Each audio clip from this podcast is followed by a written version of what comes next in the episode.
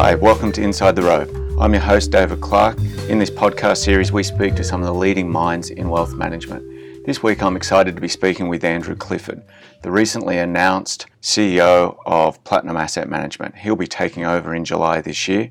Platinum is a real stalwart of the Australian funds management industry, pioneering the area of international investment and also absolute return investing. Platinum manages over $27 billion in funds. Their founder and chief investment officer and CEO up until July coming this year, Kerr Neilson's been described as an absolute legend in the funds management industry and has been highly successful. Their main fund, the International Fund, has returned over 13% compound annually, and over the last year it's returned just over 25.1%. So it's great shoes that Andrew's filling, but he's also had the capability, and you'll hear in this podcast, a very, very capable person. I hope you enjoy. Of course, please subscribe to the podcast if you're enjoying it, share it, and send as much feedback as you can. Thank you very much. Andrew Clifford, welcome to Inside the Rope. Oh, thanks for having me. Andrew, if you could start off, maybe giving us a bit of your background for our listeners, please. Yeah, sure. So I to go right back to the very beginning, back in 1988, just after the stock market crash of 87, I joined Kerr Neilson in his team at Bankers Trust, where they were, the team was managing the managed funds, the equity funds back then. So I joined that team back then. A year later, I was running the Pacific Basin Fund, which was the Asia fund, which I did for about 5 years. There working with Kerr. And then in 1994, when he left to set up Platinum, he asked me to join him here as one of his co-founders. So, you know, another 24 years on, you know, I've been sort of investing in markets and managing money sort of throughout all of that period. And during that period, has your style or approach changed markedly? Not really. I mean, you're always learning and getting better at what you do. But, you know, when I joined Kerr in 88, you know, what was interesting about coming into the Bankers Trust and Kerr's team then was that, you know, it was just after the 87 crash, which a lot of people aren't going to remember, but it was a pretty traumatic event for investors. But, you know, what you found when you got there was that this was seen as an opportunity, not something to be feared, but this was... Isn't this great that stocks are now cheap and we can be buying them? And what you learnt really, and you know, this is very much at the core of what we do, is that, you know, our investment approach is really all about taking advantages of the cognitive biases people have. So you can read about this in Thinking Fast and Slow by Daniel Kahneman. We've had a little booklet out for over 15 years outlining some of these biases, but to summarise it in a very short, you know, way for people is that our intuitive responses when it comes to investing often lead us in the exact wrong direction. So one of the things is to learn and understand about those responses and how you override them. So again, to give you a bit more detail on that, we've often talked about where are the interesting opportunities in markets. It's where everyone wants to avoid, what they want to stay away from, and whatever's hot and much loved, they're the things that by and large you should avoid. So to give you the most recent example and very a strong example of this is that, you know, for the last 3 or 4 years, people have been very negative about China. And the story, the headline, it was there nearly every week in the Fin Review, is about too much debt, bad debts, coming financial crisis. But in fact, if you looked at the underlying evidence, which is what we talk about, the intuitive response to China is, oh, cautious, keep me away from that. Those things people are concerned about, they're real, but actually if you looked at the underlying evidence, there were lots of reasons to be very positive. I can talk about that later, but coming back to your question about what we do and how we do and has it changed, fundamentally that's what we've been doing for 30 years, is looking for these areas, whether it's a country, a company, an industry, that people are avoiding for some reason and saying, well, yes, there's a problem there, but is it as big as people think it is? Now, fast forward 23 years and congratulations, you've been announced as CEO starting July, is that correct? That's correct, yeah. Congratulations. And why now? Well, I guess there's, so Kerr is going to step down as our CEO and from running money, and I guess that comes in everyone's working life at some point. He will continue to be part of the investment team, and I think once you do this job, you don't stop doing it. He's not going to sort of stop being interested in markets and investment opportunities, so he'll stay in the team and keep playing that role. So I guess really it's a question for him of what he wants to do. I think as a firm, there are a few other things that have been going on that make now a good time as well. As an organisation, we started 24 years ago with 4 people in a small room. You could spin around in your chair and talk to each other about whatever idea you had or what you're working on. And at the centre of the process here is that discussion, that debate about ideas. It's not about someone locking themselves up for 6 weeks and then turning around and announcing, we should buy Microsoft or whatever it is. No one, we believe that there's almost no one who can operate on their own in that fashion and consistently come up with good ideas. At the centre of what we do is a really rigorous debate about ideas. And, it's not very gentle. We're trying to find out what's wrong with someone's idea, not, promote it in a sort of a warm fuzzy, like, isn't that great, Andrew, that you've had this idea sort of approach. So we started as a group of 4 people. It was a very easy environment. We all knew each other. And then over the years, we built an investment team, really capable, lots of experience, but you get to a certain number of people and you've lost some of that, that interaction. And so we designed the way the team worked going back about 7 years ago. It was when it started, getting people into other smaller teams based on sectors or geography.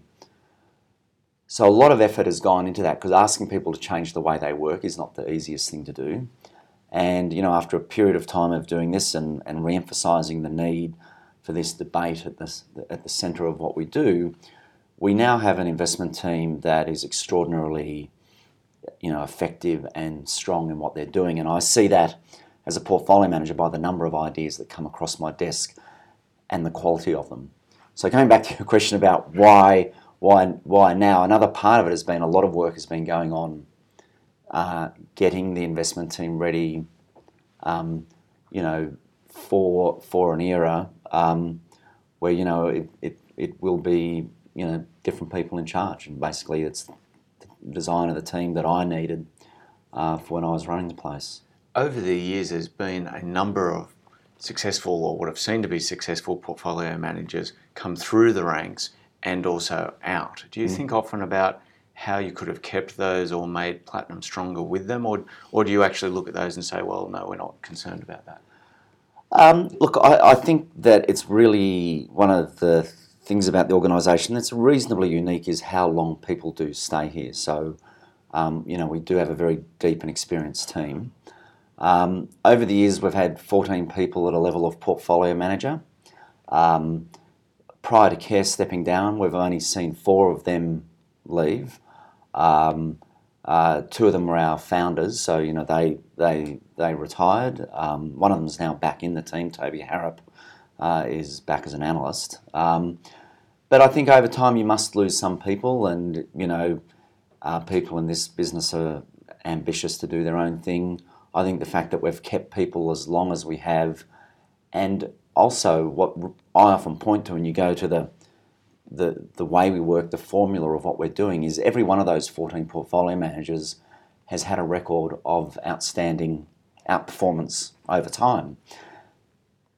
And, it's not the water that's coming out of the pipes here that's making that happen. It's the fact that as a portfolio manager, if you're sitting in a team with lots of great investment ideas coming to you, it becomes, I don't want to say it becomes an easy job, but it's not as hard as it looks, because all I have to do is really respond to which of these ideas are best. I actually see the portfolio manager role as much more important than just what stocks go in the portfolio, but ensuring that the quality of the ideas that come through are good. Entering into that debate with the analysts about their ideas, making sure the right questions are asked. So, you know, you can't keep everyone, and I think that, you know, everyone has a different idea about how these things should work. I think we're doing pretty well on that front. Now, Platinum was sort of very early on in opening up the Australian market to international investment, and particularly in an absolute return focus. Over the last 10 or so years, we've seen a few other managers come into that space and it grow quite a lot. How do you think about that competition and how it affects the Platinum business? Yeah, it's interesting because we've always seen competition really as being the market. Mm-hmm. You know, we've got this enormous universe of opportunities and we're trying to make sure we get the best out of that. And there'll always be other managers somewhere in the world who are doing that. And in the early years, though, the key competitors in that sense of who's going to get the dollar out of the market here, you know, it was Capital International, it was Fidelity, it was whoever the big international names were, they were all here in one form or another. So there's always competition. You know, there are these some managers locally who've done a great job with their returns and built good businesses, and, you know, I admire them. I mean, I know how hard it is to actually do this because I've seen other people who've come along, got great returns and got very little money out of the market as well. So, but at the end of the day, each of us are faced with the same problem. We wake up each morning and come in, and it's all very well that we did a good job of the last 3 or 5 or 10 years. But it's the next 3, 5, and 10 that are going to count. So, you know, I think that's just the way of the world. I mean, at the end of the day, even with our $27 billion, it's a tiny fraction of what is available to be managed both here and across the globe. So there's plenty to go around.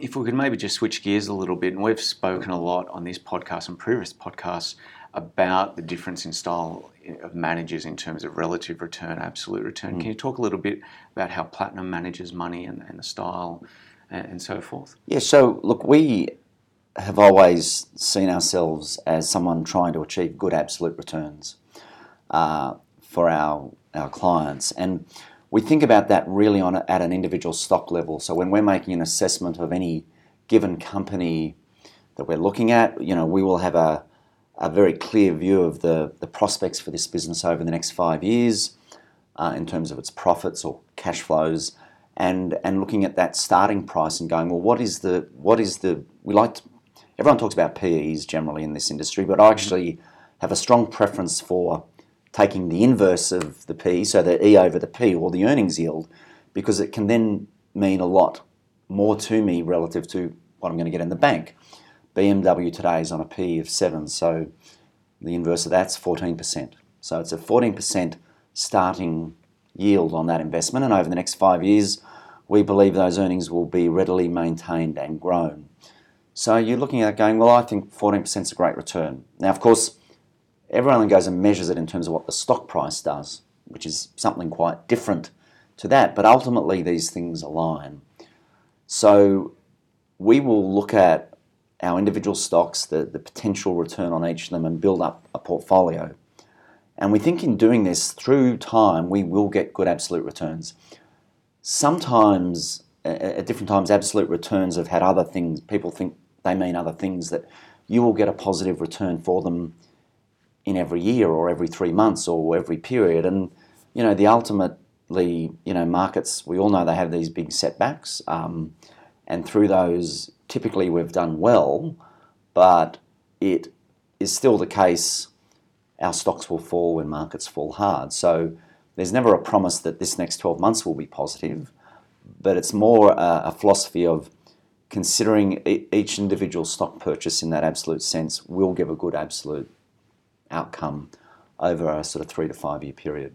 So it sounds like you're articulating a really fundamental approach to investment analysis in terms of analysing each security and its cash flow and ability to produce future cash flow to determine its value that the market will ultimately seek out.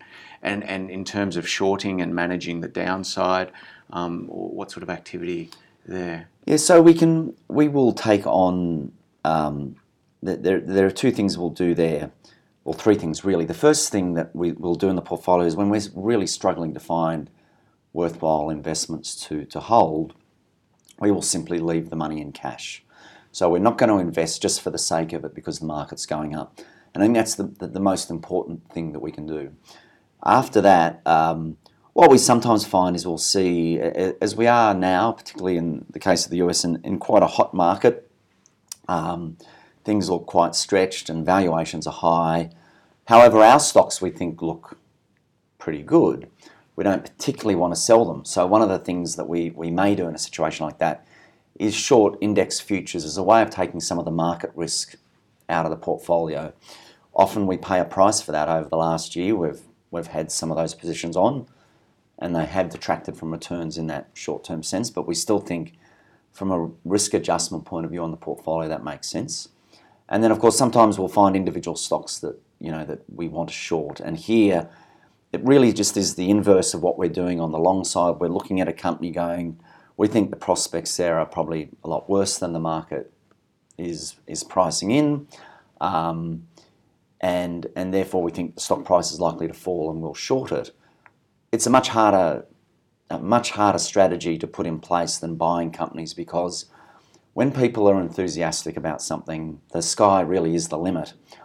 On the other side, when people are very pessimistic about a company, there's all sorts of other things that come into play. There are trade buyers. There's another, you know, there's the weak competitors who will buy your company out. There will be the management. There's private equity. There's all sorts of ways that business that's under pressure on the downside gets support in the market. Whereas on the upside, you know, we can fantasize about anything. So it's a much harder thing to do, but we certainly do. And have at times in 2000, 2001, 2008, you know, made very substantial returns from that short side of the portfolio. And what's the general ratio between the positions or investments in the portfolio between the long, where you're hoping for them to go up, and the short side, where you're hoping for them to go down? Yeah, it's changed dramatically through time. So on the long side, you know, we've been between, you know, through history, range from 70 to 95, let's say. And today we're probably, in recent years, been at the higher end of that, you know, in the 90s on the long side. On the short side, again, you know, that's varied from, you know, the 20s down to just a few percent, potentially even at times none at all. We'd have no problem if the market was presenting us with so many great opportunities to just be long and only long.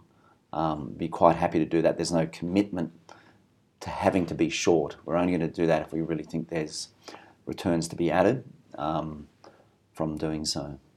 If I'm right, it looks like you benchmark yourself quite a bit to the MSCI or international indexes. How does that fit when you're so absolute return focused? Well, would it not be better to have an inflation plus return or a cash plus type return? I think so. You know, it's one of these interesting.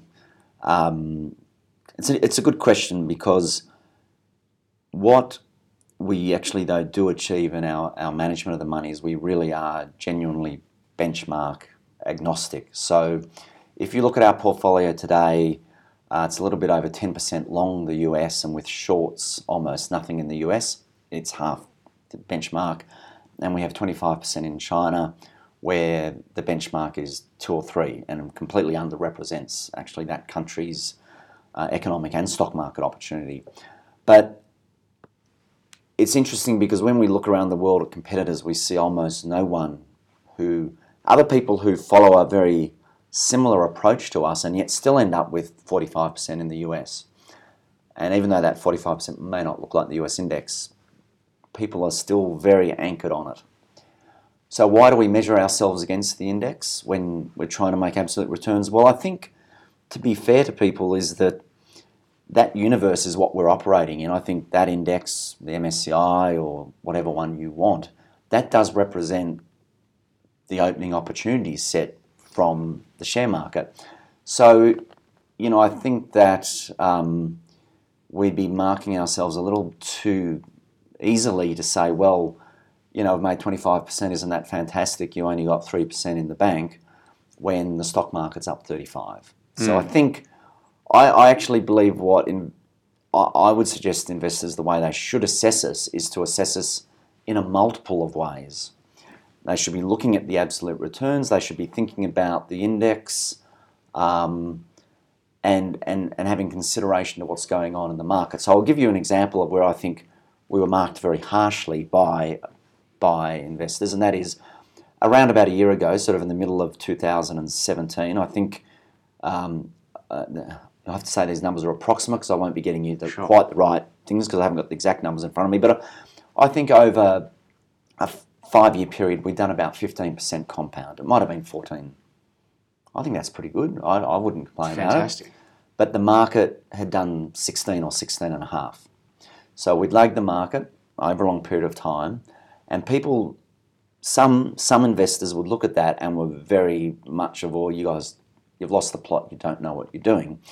I felt very strongly at the time we did know what we were doing. We weren't generating those returns, but we're generating good absolute returns. Now, in the last year, since then we've had an extraordinary year and a half really, and more than made up any lost opportunity people had against the index. But I think, you know, you could have looked at what we've done there and go, well, actually the 14, 15% wasn't so bad, and you know, we were doing something very, very different for investors. We were, through that period, had probably been, you know, 80 to 85% invested, progressively more and more away from the US, where other global managers are, you know, very firmly focused. So I would, you know, suggest to people to look at us and any of their managers on a variety of, you know, measures rather than just rigidly, you know, benchmark. I would put it to you that, you know, my clients particularly are much more absolute return focused, and you know, they want to know what the markets have done as that's what the prevailing wind is. Have you had a tough time? You know, in assessing, 5% might be great if the market's off 30. Yes. That type of thing. But they are far more concerned on the absolute return of their money than the relative return, because they hate the manager who says to them, I've done a great job, I outperformed by 10%, we were minus 25, the market was minus 35. No, and look, I mean, we absolutely, that's sort of our own starting point in investing, and that's, you know, we absolutely concur that that's the way to look at it. Having said that, there will be days where minus 5 is an amazing return because the market's down 30, but and days when 15 is really not that good because the opportunity set was 35. So it is just bringing in a little bit of each into the picture. You've got about 13 different funds across that $27 billion that you manage. Is that the right number, or should there be more? Or there's some sector funds in there which seem relatively small. You know, if you had your time again, would you still do it that way? I think so. We really see it as, I guess, core strategy. So we really have a global or international strategy, and a variation on that, which is a sort of a long-only fund, and then Asia, Japan, Europe, and the 3 sector funds. So then they're offered in different ways to people, you know, whether it's overseas, you know, foreign clients need a different type of fund, or people like a listed investment company over a managed fund, and so on. So we really see it, but we really see our core as that global or international strategy is the core of what we do. It's where we have the most flexibility to provide the best returns. Now, in any given year, you can bet that Asia or Europe or Japan or healthcare will be better. That's just the way it will be. But what we're going to do in our global fund is move from, if we think China is the place to be, we will have investments there. And if in 3 years' time that opportunity has gone, we'll be looking somewhere else. Meanwhile, the Asia fund, you can bet, is going to have a pretty big China content, come what may, simply because it's where it's been asked to invest. So the way those other funds work for us is that, I mean, in part, it provides internally a great, you know, development opportunity. So, you know, every good analyst ultimately wants to manage money, and we need to give people that opportunity. It also has another thing of what I call forcing your investment team to engage with the market.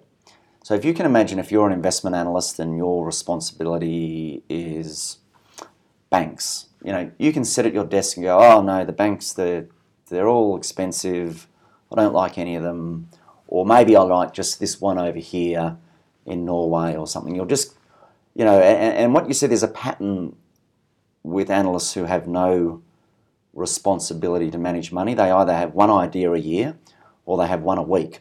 Both are pretty unhelpful, in fact. Because what you're really asking them to do is, there are, you know, that idea that everyone absolutely loves, this is perfect. Well, that's great, but actually the reality of managing money is you need to actually probably invest in a whole lot of things that are, well, that's sort of okay. Otherwise, you'll have a very, very small suite of ideas. So you need everyone in your team to be engaged with the market. So if your tech team have a fund to run, now they need at least 25 to 30 of the best ideas in tech. They have to find them because they have that responsibility for that fund, or in healthcare, or in Japan, or in Europe, whatever it is. And the beauty of that then for the portfolio manager of the global funds is you're going, okay, I don't really like any of those 35 tech ideas, I'm not going to have any of them, but at least I'm forcing those teams to come forward with that opportunity set. Switching gears, Andrew, you mentioned a moment ago that you've had a great last 12 months. Mm. Can you explain why you've had such a good last 12 months and maybe from an investment perspective looking forward, how you're feeling about things? Yep. So I started to talk about earlier with China, what I think happened up until about the middle of 2016, end of 2016, was we had incredible risk aversion in markets. So you saw that at different times, whether it's people's love of, you know, 3, 4, 5 years ago, you know, we could only get investors to talk about what great rates they could get on their term deposits, for example. There's a lot of desire for sort of very low risk, low volatility strategies. You see it in the debt markets everywhere. There's this, I don't want to take any risk. And it's like this long echo from 2008. People didn't want to be exposed to risks. And there were lots of bad things going on in the world. We had, you know, Europe, you know, ongoing rolling from one crisis to another. We had the big slowdown in China and all the concern about the banking system and indebtedness there. And then we had various crises here and there that blow up in the oil market and so on. So there's sort of good reasons for feeling cautious, but what everyone's fears were doing was meaning that they weren't really investing in equities as enthusiastically as they might. So that's the opportunity. In particular, if you go back you know, a year ago, the two big opportunities were China and Europe, and particularly European banks. And to just take you through those very quickly, as I said, everyone has been completely fearful of China and what's happening there. But if you actually looked at the underlying evidence, there are extraordinary reasons to be really positive. So one of the most important, well, the most important one is the private sector continues to thrive. It doesn't use debt and it is growing very quickly. But after that, the big problem is in the state enterprises where there was too much steel capacity, chemicals, glass, aluminium, you name it. It's where all the debt was.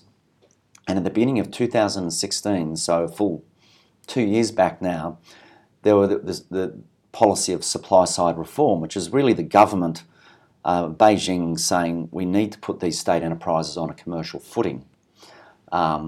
They can't be funded if they're losing money. They can't be funded if they're not meeting environmental standards, and they can't be funded if they didn't have approvals in the first place to build. So we first of all saw this in coal and steel. And what happened was that capacity started to be closed. Not good if you're the guy with your steel plant being closed, but nevertheless, what it did was transform the profitability of those industries. And we saw it in Australia. You couldn't miss the move in the coal price during 2016, or in iron ore, which was also reflected these changes.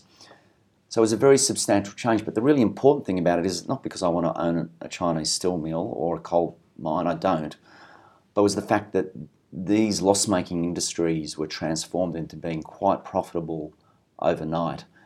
Therefore, all the bad loans in that part of the economy all of a sudden were good.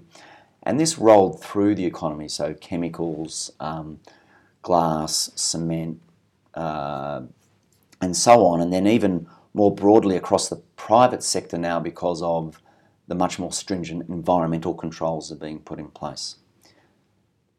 So it was important because we were dealing with a risk within China, but China was a risk to the world, so we were dealing with a risk to the broader world. And also, this is throwing up incredible opportunities at a stock level. So, for example, recently we've been buying fertilizer companies in the US and Europe because that industry is facing severe capacity constraints in China because of the pollution issue. And what looked like an industry that might be oversupplied for another 3 or 4 years is now, we think, will tighten very quickly. So if you're not watching China, you're sort of not watching for the opportunities that are going to happen everywhere else. So the last year, I think eventually toward the end of last year, with respect to China, people started to relax. We stopped hearing about the problems. What I don't yet see, and this is what's important for the future, is I don't see yet people being really incredibly optimistic and enthusiastic about the prospects for that economy and the companies and the earnings. And of course, we're buying stocks very cheaply there. So without, just one last thing on China before I talk about Europe, and that is that I don't want to pretend there are no risks there. The political system has its issues. What President Xi is doing, we think is very unhealthy for the country in terms of trying to reduce the limit on his terms. There are issues with the capital controls that will come from time to time, and there's some very clumsy policy at times around the property market. There are risks. It's not a perfect situation, but indeed, you know, people don't recognise all the good things that are happening there to the extent they should. Quickly on Europe, I mean, Europe is a place people have been very bearish on, but it's been in a clear economic recovery for a long time, and then came along Brexit and plunged, the markets back down, and in particular the banking stocks down very, very heavily. We were buying Italian banks at below half book. People are talking about the bad loan problems, but the bad loan problems, again, any examination of that saw that these had long been dealt with. You know, there was a tail end of it to be dealt with. And you were buying in a weak banking system. Italy had its issues, but the two banks were buying incredibly strongly positioned. So you were really being given some gifts there. But also we had similarly banks in Eastern Europe, in Hungary, and the rest of Eastern Europe as well. So again, that fear around Brexit and the breakup of the EU gave you an opportunity to buy stocks very cheaply. Again, that now has been reasonably well played out. I think everyone's quite optimistic about Europe now. But again, these things take time to flow through. So while everyone's quite embracing that idea, it takes a long time for everyone to actually invest on the back of that. So I still think there's some upside there. And in the US, are you concerned about any of this fiscal stimulus that's coming from the Trump government? Yes. Which markets seem to be a little bit nervous about the inflationary pressures of it. I think most certainly the pressures that is going to bring to the bond market in terms of issuance is a concern. I think we already were looking at the big risk factor in markets is the tightening cycle that the US is now in, and of course that nearly always brings economic growth and stock market cycles to an end. It's just the history of it. I wouldn't expect it to be any different. So we already had a backdrop where we thought, okay, this is going to get somewhere here. Probably not. You know, it's hard to make assessments of timing, and we try not to. We're aware of that backdrop when we're buying companies. That looked like it was out a bit, but now with what is projected in terms of the budget deficit, there will be pressure on the bond market from the effort to fund those deficits, and I think that's going to provide a real challenge for markets making headway in the US. Having said that, the very short term looks incredibly healthy. I mean, earnings, any variable on economic growth already looks very good before all of that happens. So and by short term, you're talking a year, two? Yeah, in the next 6 months to a year, the prospects for the economy are very good. The question is whether the market will start to, so markets, we always have to think the market is thinking about not this year. Mm-hmm. They're very aware of this year, but they're really thinking about, well, what about, 2019 and 2020?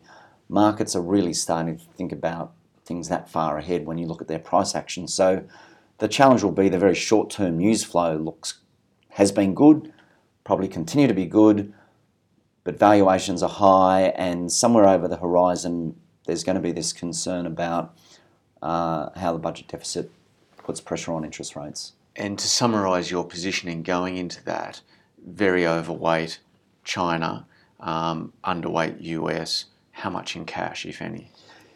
Yeah, so that's the challenging thing. So cash is only sort of around the 8% mark, and then there are shorts that take us down to a net invested position of around 82 or so at the moment. And that is sort of one of the debates. It feels like we should have more cash today, but the problem is we keep finding great companies to buy.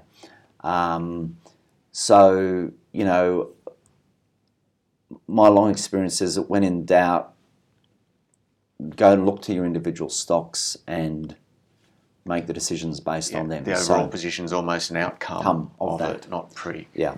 Some of our, we have today quite a lot of commodity stocks in the portfolio, which is unusual for us, and these are around metals, and there's a story here relating to electric vehicles that we're invested in. It's a very interesting area. Everyone's very enthusiastic about Tesla, and in the Australian market, everyone knows about the lithium stocks and the lithium price, but it's a classic thing where everyone is prepared to invest on what is obvious and can be seen, but then are very questioning whether electric vehicles, I think, are going to be the big story that we think they're going to be, and very simply they're going to be. So you're on the pro side. You think they're going to be a big story. They are, because the regulations in both China and Europe will ensure several million vehicles are being sold within 2 or 3 years.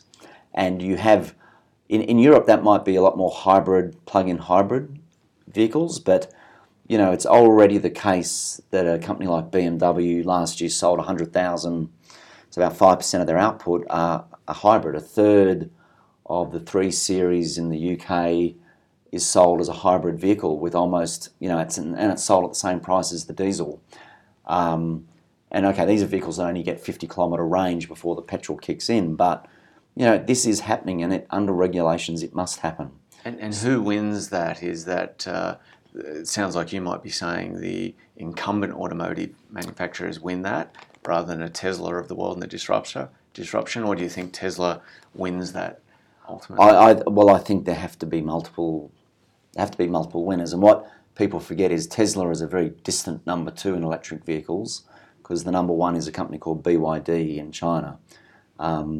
So I don't think many know that. Yes, they don't have Elon Musk marketing them, obviously. But look, Tesla's been a fantastic story, and I would not be arguing that they'll do anything other than sell a lot of motor vehicles. Their stock price is insane, but they will sell a lot of cars.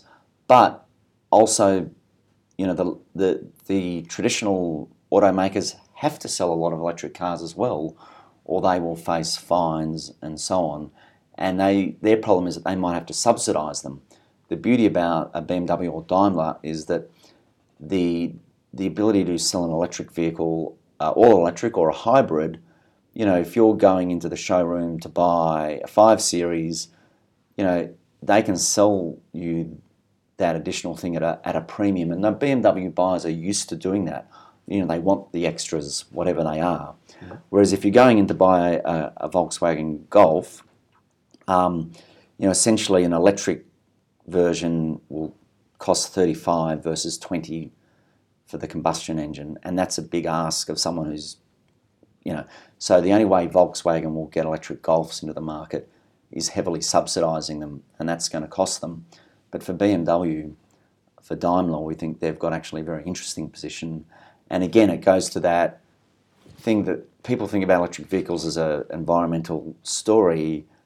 That's the regulator's side of the story, but The Tesla side of the story is that actually this is a better mousetrap. This is a better car. I like this experience of driving this versus my traditional vehicle. And so we actually think there'll be something in there for everyone, for both. Andrew, in conclusion, what would be your tips to, or what do you see as the biggest mistakes that retail investors make? Well, I think, to be fair to retail investors, the biggest mistake everyone makes, and that is to go back to what I was talking about at the beginning, is that nearly invariably when someone puts to you an investment idea, you will have an intuitive response. And it might be, oh, that sounds great. And when you have that response, you probably shouldn't do it. And when you have the response is, as I say around here, that makes me feel unwell, then actually stop and consider the underlying case far more carefully, because so much of our human conditioning will lead us intuitively to make the wrong call. You need to stop and just carefully consider the underlying facts before responding. Sometimes that feeling that it's good, you should go with it, but don't go on that feeling. Go on an assessment of the underlying case for what you're doing. Terrific. Thanks, Andrew. We've covered a lot of ground. Thanks for joining us at Inside the Rope. No, thanks for your time.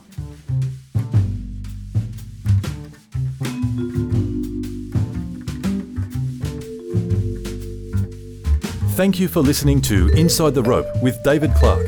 Be sure to subscribe to this podcast on iTunes. You can connect with David by visiting codacapital.com.